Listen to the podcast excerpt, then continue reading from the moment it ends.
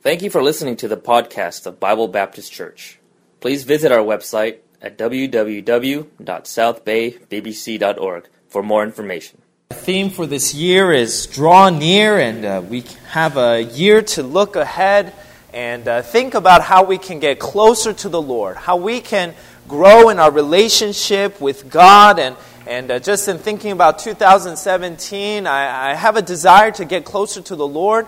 Uh, when my family was here this past week on uh, one of the nights, uh, my dad requested that we get together and just uh, talk about 2016 and also about 2017. And uh, in 2017, in this upcoming year, I, I hope to grow closer to God. I hope to have a stronger relationship with the Lord this year as opposed to last year. And, and I hope that you have the same as well, that you desire to really get close to the Lord and really have a close relationship, an intimate time with the Lord that you get to have uh, each and every single day. And, and I know that uh, sometimes uh, with uh, what you see uh, being presented as Christianity out in the world, and sometimes people's personal uh, feelings about the relationship. Sometimes they feel like, I know that God is there and I know that God is real, but sometimes they feel that they cannot get close to God, that God always feels like He's far off, that I, we, I haven't really been able to be in this close relationship with God. I know what He says and I know who He is and I know what He's done, but I don't really know Him on a personal level. You know, we see a lot of uh, athletes or we see a lot of celebrities and uh, famous people and uh, even politicians, those that are in the limelight, we know a lot about them. You know, we know when they were born, we know about their, uh, you know, statistics, how tall they are, and we know about their family life, who they're married to, and maybe who their kids are, and, and we might be familiar with what they've accomplished in their life and what they, what they do, maybe so, some of the things that they like and don't like, and who their friends are, but really we don't know them. I don't know them and they don't know me. And sometimes I feel that uh, uh, uh, some Christians, when they approach uh, God and think about God, they, they feel like God is, is afar off. I know a lot about Him and I know what He's done, but I don't really know Him. But this verse here in verse number 22 says, Let us draw near. It says that we can get close to God. That God is not, He's not sitting behind some gated community. He's not locked behind some doors where you need special access. God is sitting out in the open, available for each and every one of us. And I want us to know that it's possible for us to get close to God. And, and before we even get into this verse, I want to know and, and for us to look at this, uh, this chapter and some of the verses earlier, and we didn't read them, but I want to see how God did so much just to make it possible for us to get close to God. Because it took a sacrifice for freedom.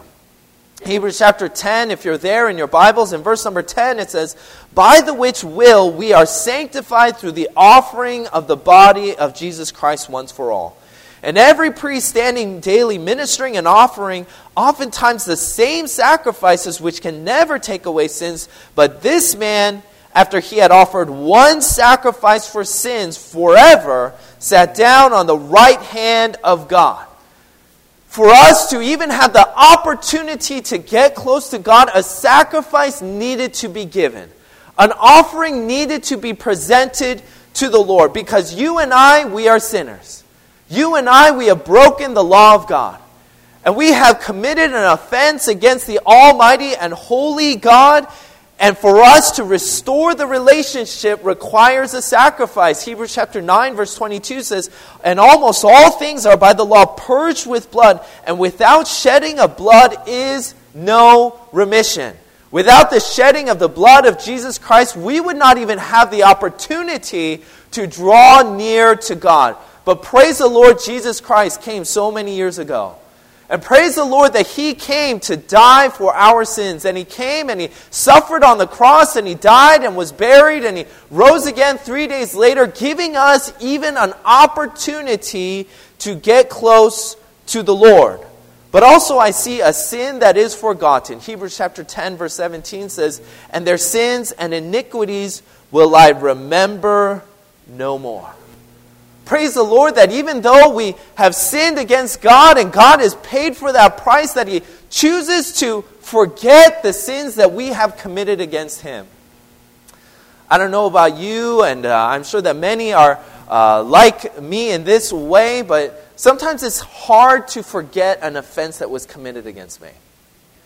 When somebody does something or says something, it's, it's hard to forget that sometimes. And even if we forgive, even if we come to the point of forgiving that other person, doesn't that event or those words, they kind of stay in your mind a little bit. And it's always there in your memory, and you try not to let that affect you, but it just kind of lingers there sometimes. But God has said, I will remember your sins no more. And praise the Lord for it, that He has forgotten the sins. Once He has forgiven them, they are gone. In Psalm chapter 51, verse 4, it says, Against thee and thee only have I sinned. This is David speaking of his sins, and he says, God, this act that I did is a sin against you. And praise the Lord that he was able to get forgiveness for his sins, and that sin was forgotten by God. And that makes it possible for us to draw near. Also, I see a Savior that is faithful. In Hebrews chapter 10, verse 23, it says, Let us hold fast the profession of our faith without wavering, for he is faithful that promised. I'm thankful that our God is faithful. I'm thankful that our God is consistent.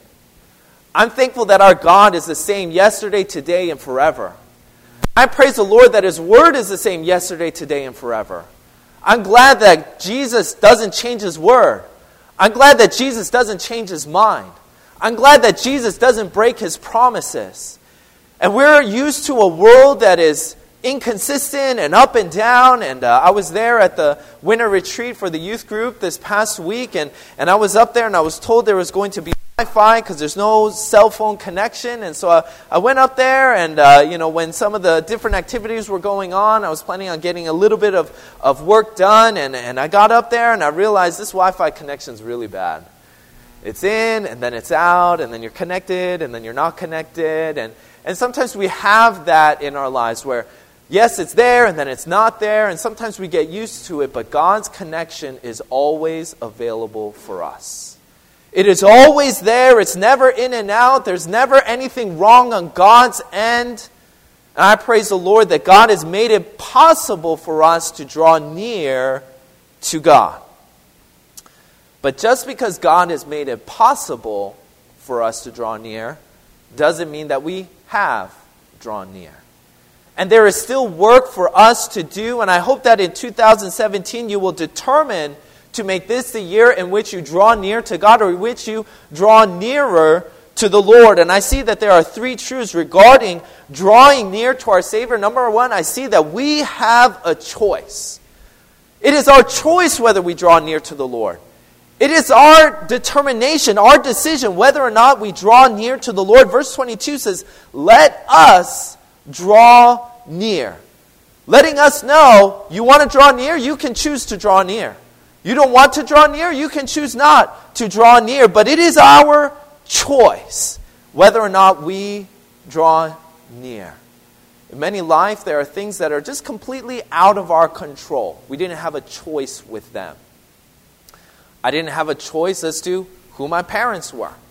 I didn't have a choice as to where I was born. I didn't have a choice as to where I was growing up. I didn't have a choice as to who my teachers were. I didn't have a choice as to where I lived or some of the things that I got to eat. And so many of the things growing up and, and even today are things that are completely out of my control. It's, it's not up to me. And, and uh, just thinking about uh, Skylar, Skylar didn't get to choose that her mom would be Esther and that her dad would be me. She didn't get to choose that. And many things in life are like that where we don't get to choose, but when it comes to drawing near to the Lord, it's a choice that is up to us.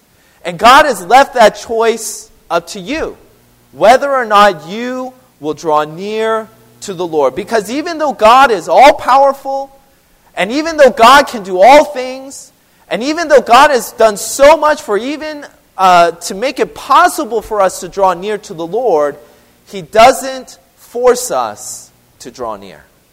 He doesn't force us to be near. He leaves that choice up to us. He leaves that choice up to you. And we see that really all throughout the Bible in Deuteronomy 30, verse number 19. God is talking to the children of Israel. He says, I call heaven and earth to record this day against you that I have set before you life and death, blessing and cursing. Therefore, choose life that both thou and thy seed may live. What God is saying to the children of Israel is, I've done all of this for you. I've pulled you out of Egypt and freed you from bondage, and I've brought you to this place, but here you are at a fork in the road. On one side, you have life, on the other, you have death. On the one side, you have blessing, on the other side, you have cursing. And I think that you know which side is the better side. But I'm still going to let you choose for yourself whether you will get close, uh, whether you will choose life or not. And we also have the choice to whether we draw near or whether we do not draw near. And what an opportunity it is for us to even draw nearer to God, to be close to the Lord, to have personal interaction with God, to know Him on a very close, intimate basis. I remember growing up seeing commercials about Kodak moments. You remember those commercials? Do you remember Kodak? Some of you may not know Kodak.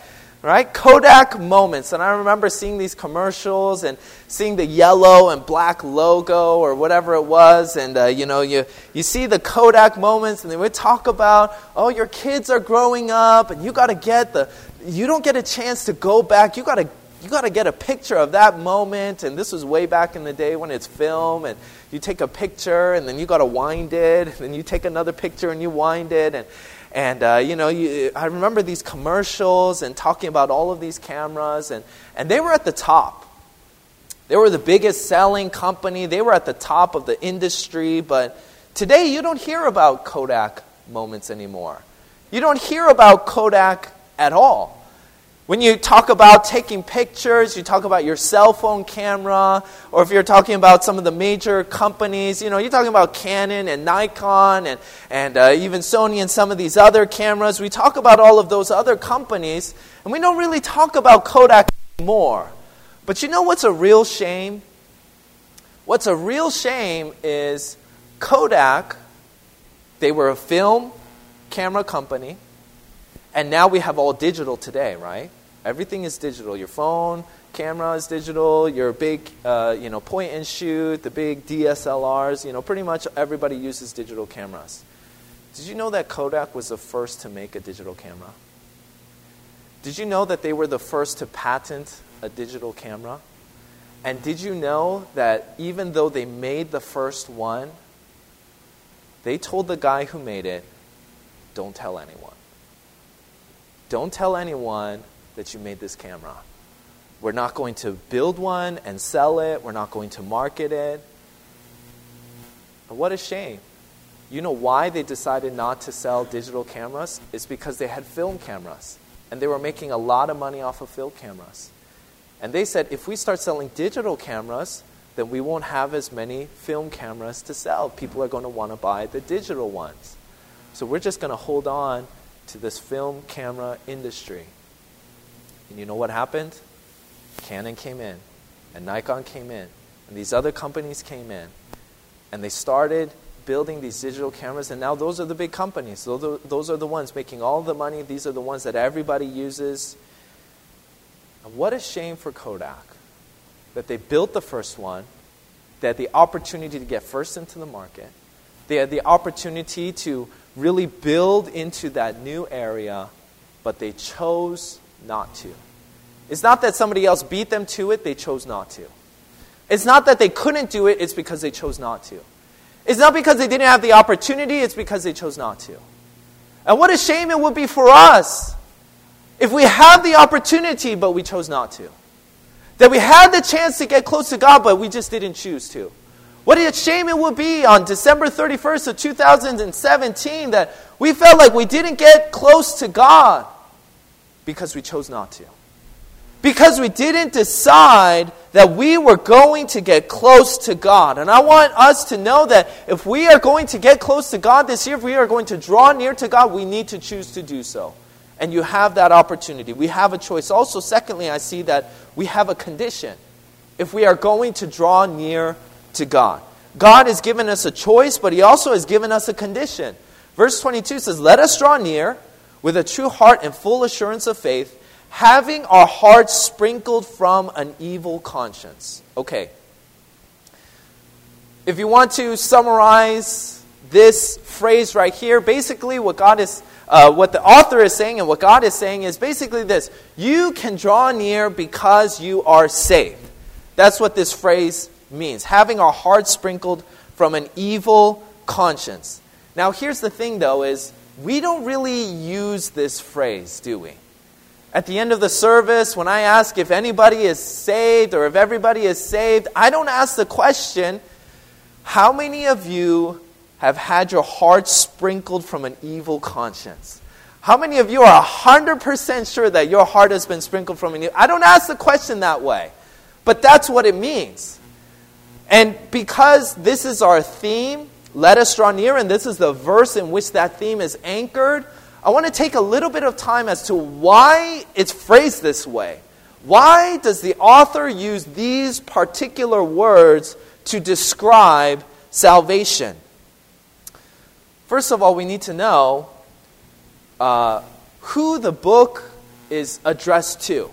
The name of the book is Hebrews, meaning it is addressed to Hebrew people. The primary was to Jewish people. In verse number 1 of Hebrews chapter 1, it says, God, who at sundry times and in diverse manners spake in time past unto the fathers by the prophets. Who are the fathers? They were the ancestors. They were talking about their Jewish fathers and those that were of the Jewish lineage, those that were of uh, the family of Abraham, and they had their own tribes. And they, he's talking about God spoke to our fathers by the prophets. Who are the prophets? Of course, they are the Old Testament prophets. We're talking about Abraham and Isaac and Jacob. We're talking about David. We're talking about Isaiah. We're talking about Jonah. We're talking about these men and women in the Old Testament. So we know that this book was written to Hebrew people. And that's important for us to know because it's going to link into why he used that phrase. It's written to Jewish people, therefore, he's going to use terminology familiar to them. Things that they would be well aware of, either through tradition, either through studying the word, either through going to the temple. In Hebrews chapter 9, one chapter earlier, if you're there in your Bibles, you can turn back. The verses will also be up on the screen. But I want you to notice the wording that he uses and some of the phrases. In verse number 11 of chapter 9, it says, But Christ being come an high priest course, we're familiar with the high priest. We know about the Levitical priesthood and the high priest, the, but Christ being come an high priest of good things to come by a greater and more perfect tabernacle. This was the, uh, the before the, te- uh, the temple, there was a tent that they called the tabernacle. And so he's using this terminology, not made with hands, that is to say, not of this building, neither by the blood of goats and calves. They were familiar with the sacrifices that needed to be made. But by his own blood, he entered once into the holy place. Inside the temple was the Holy of Holies, in which the high priest would go once a year.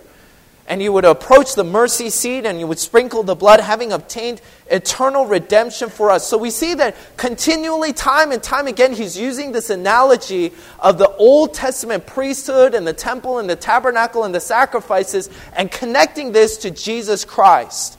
Verse number 13, we start to get into the similar wording. For if the blood of bulls and goats and the ashes of an heifer sprinkling the unclean sanctifieth to the purifying of the flesh, how much more shall the blood of Christ, who through the eternal Spirit offered himself without spot to God, purge your conscience from dead works to serve the living God?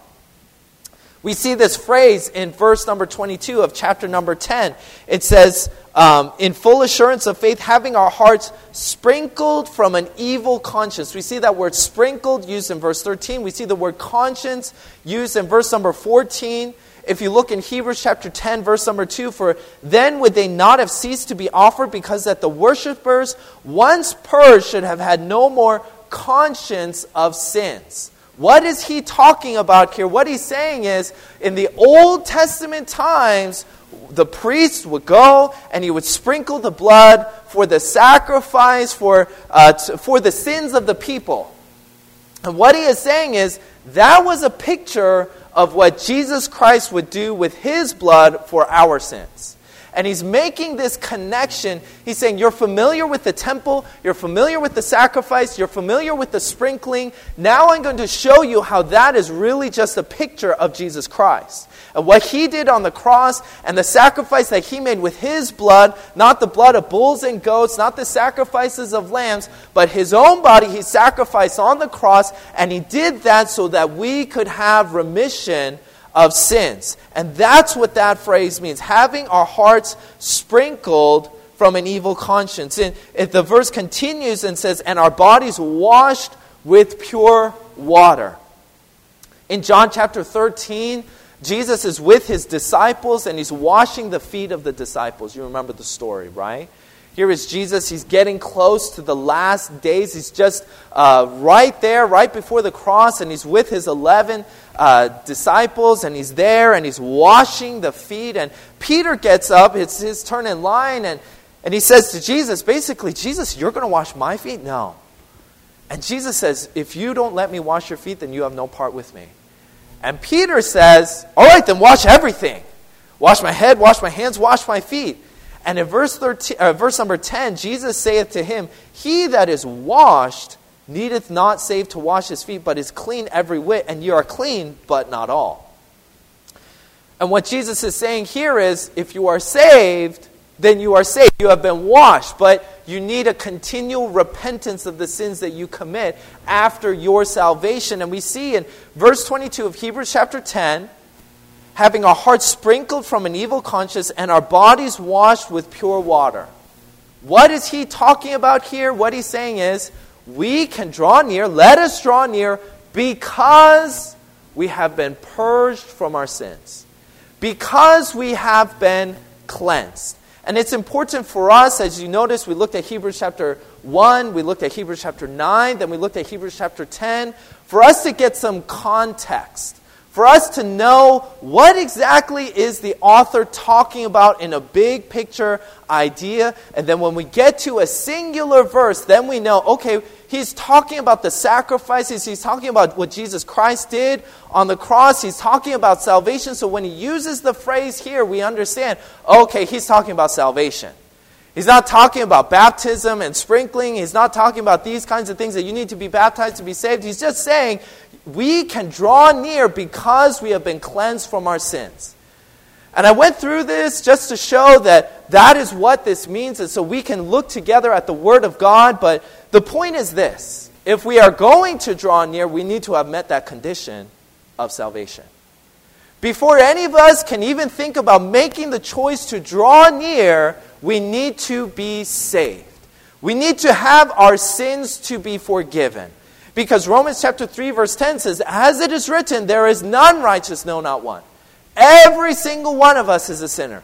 Every one of us has broken the law of God. And every one of us has that consequence that is coming unless we have trusted in Christ as our Savior. In Romans chapter 6, verse 23, for the wages of sin is death, but the gift of God is eternal life through Jesus Christ our Lord. Every one of us is a sinner. Every one of us has a destination, and God stepped in and said, I'm going to give you the choice life or death, heaven or hell. I've made it possible for you, but you need to decide. And that's why he says in Romans chapter 10, verse 9, that if thou shalt confess with thy mouth the Lord Jesus, and shalt believe in thy heart that God hath raised him from the dead, thou shalt be saved. Before we can even get into let us draw near, we must first be saved. Are you saved this morning? Have you had your sins forgiven? I'm not asking if you've grown up in church your whole life. I grew up in church my whole life. I'm not asking if you served in the church. I served in the church. I'm not asking you if you went out soul winning and led somebody else to the Lord. I led somebody else to the Lord before I got saved. None of those things mattered. None of those things compensated. I needed to trust in Christ for myself. And you need to trust in Christ for yourself. Your parents being saved doesn't make you saved. Being part of a Bible believing church doesn't mean that you're saved. Being faithful in attendance doesn't mean that you're saved. You need to have made that decision. When I was young, when I was in elementary school, I prayed a prayer, but I never really received forgiveness for my sins. I ignored the sin part. I just wanted to go to heaven. But God says, no, no, no, you need to understand you're a sinner and you need forgiveness for your sins. And it wasn't until I was 20 that I had personally trusted in Christ as my Savior. And when I was 20 years old, then I could take this verse and apply it to my life and say, okay, now I have the choice whether or not I draw near. So in 2017, you have a choice whether or not you draw near. If you have met the condition of salvation. But thirdly, we also see that we have a course. In verse 22, it says, Let us draw near with a true heart and full assurance of faith. If we are going to draw near to the Lord, we must do it in faith.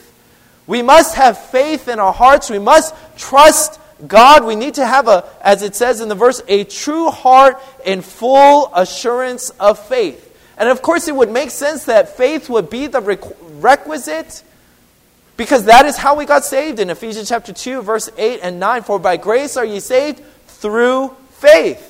And that not of yourselves, it is the gift of God, not of works, lest any man should boast. Faith is the prerequisite for us to be saved, and faith is also the prerequisite for us to draw near.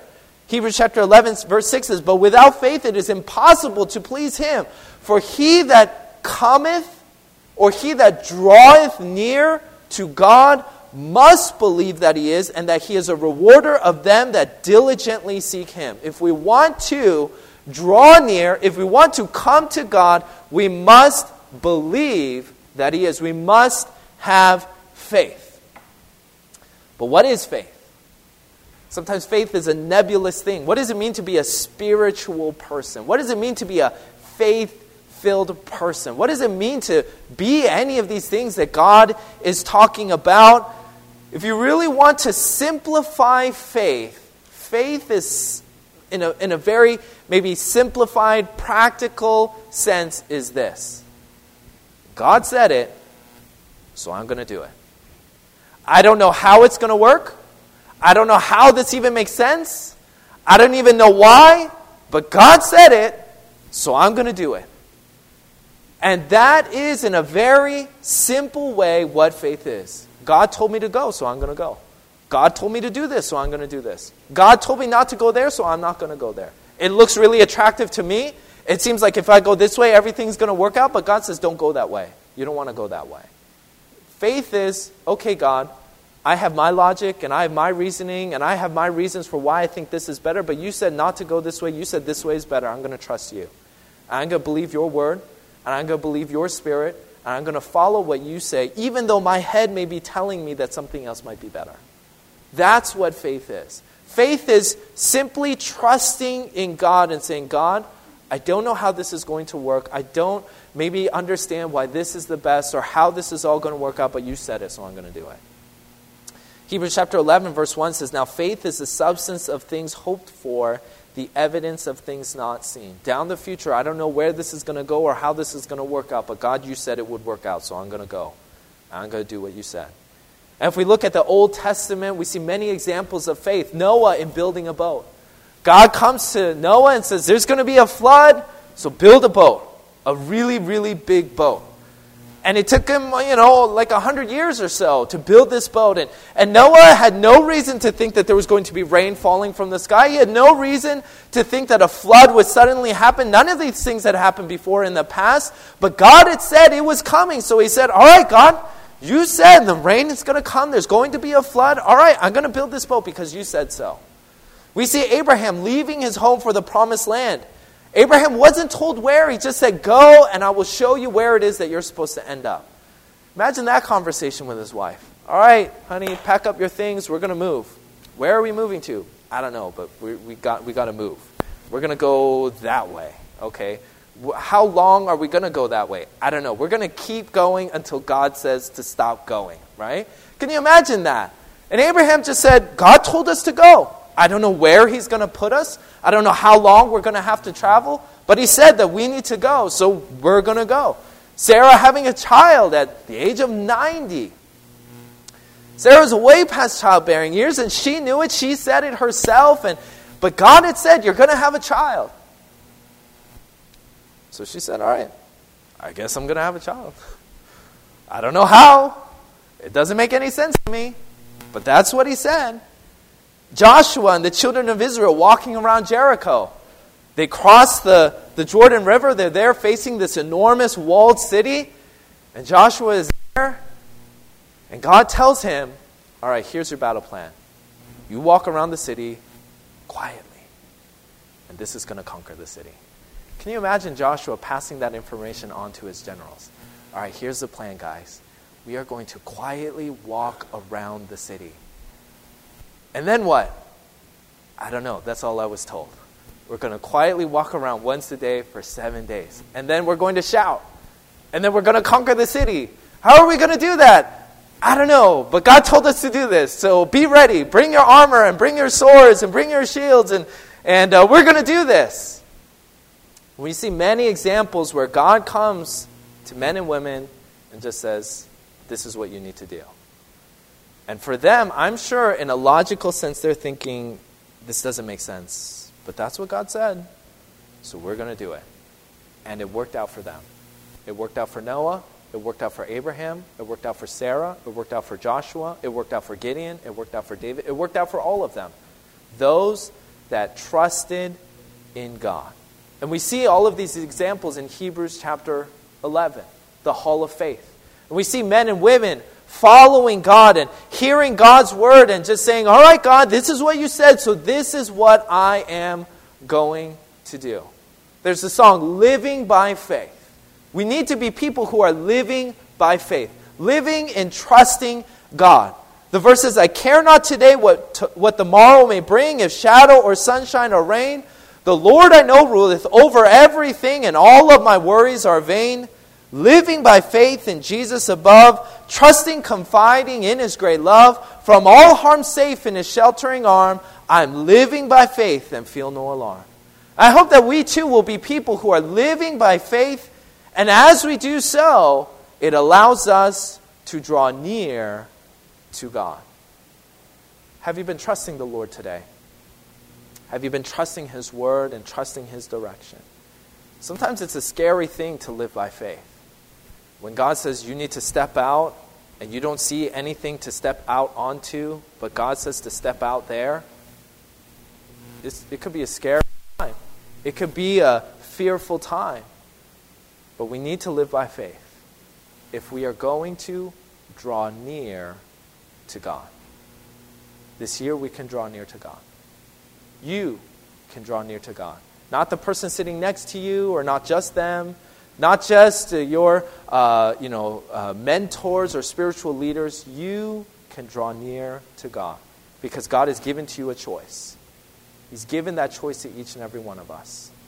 But He's also given with that a condition. You must first be saved. And if you're not saved today, then you need to be saved today. Trust in Christ today as your Savior. And then you can draw near.